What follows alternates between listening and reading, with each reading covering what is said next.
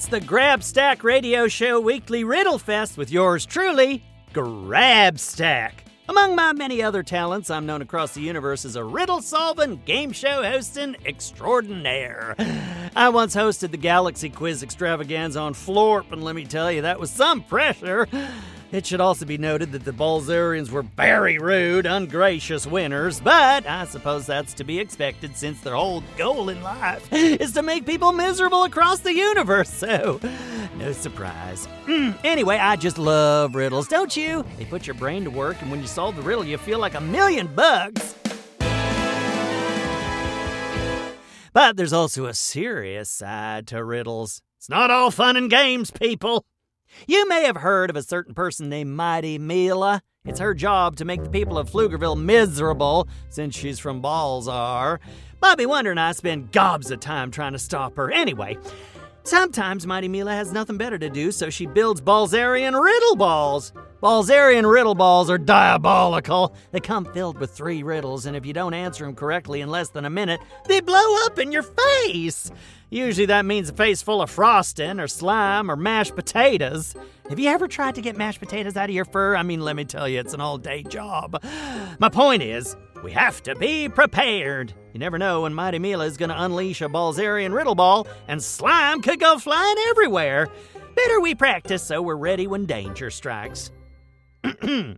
All right, Carl, the station manager, is going to feed me three riddles so I can play along, but I really must warn you, I'm downright amazing at solving riddles. I usually figure out a riddle before I can even hear the whole thing. so, see if you can keep up, people. And we're off.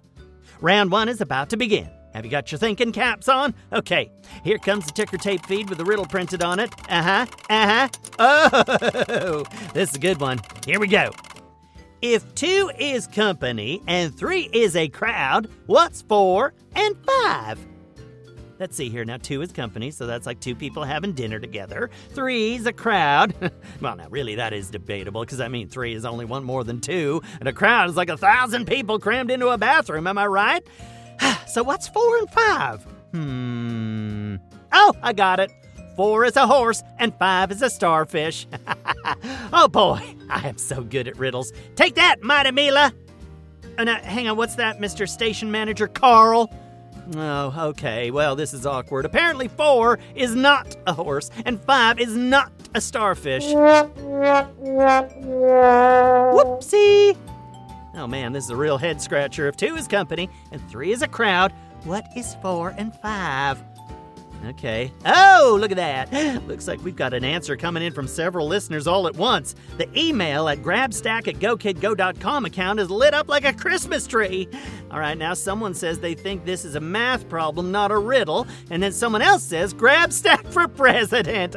Oh, I have to tell you, I've thought about it. I mean, politics is right up my alley, am I right? Unfortunately, I'm from another planet. I can't even get on the ballot. Okay, back to the riddle. I think that comment about it being a math problem might be right. It's a trick question, which most riddles are. The two and the three are just a big distraction. The real question is what's four and five? And we all know what that is, right? Four and five make nine. If two is company and three is a crowd, then four and five are nine, obviously. Look at that. And Carl, the station manager, has confirmed that we are correct. We win! Round two. Oh, here comes the ticker tape. Let's see what we got here. What can you catch but not throw? Oh, now this is interesting. If I mentioned this or not, but I can really throw with the best of them. Baseballs, footballs, potatoes, chairs. I mean, I can throw just about anything. I can even throw my voice. I bet if someone put a watermelon in my paw, I could throw it all the way to New Jersey. But this particular riddle isn't about throwing, it's about catching.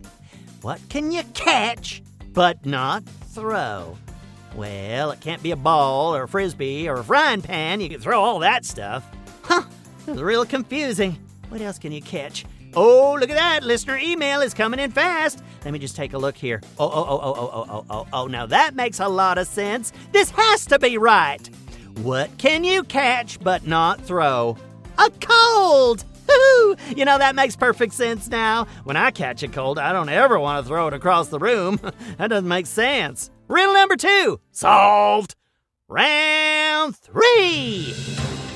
Final riddle of the day. And here comes a ticker tape from Carl, the station manager. All right, now, oh, what is this now?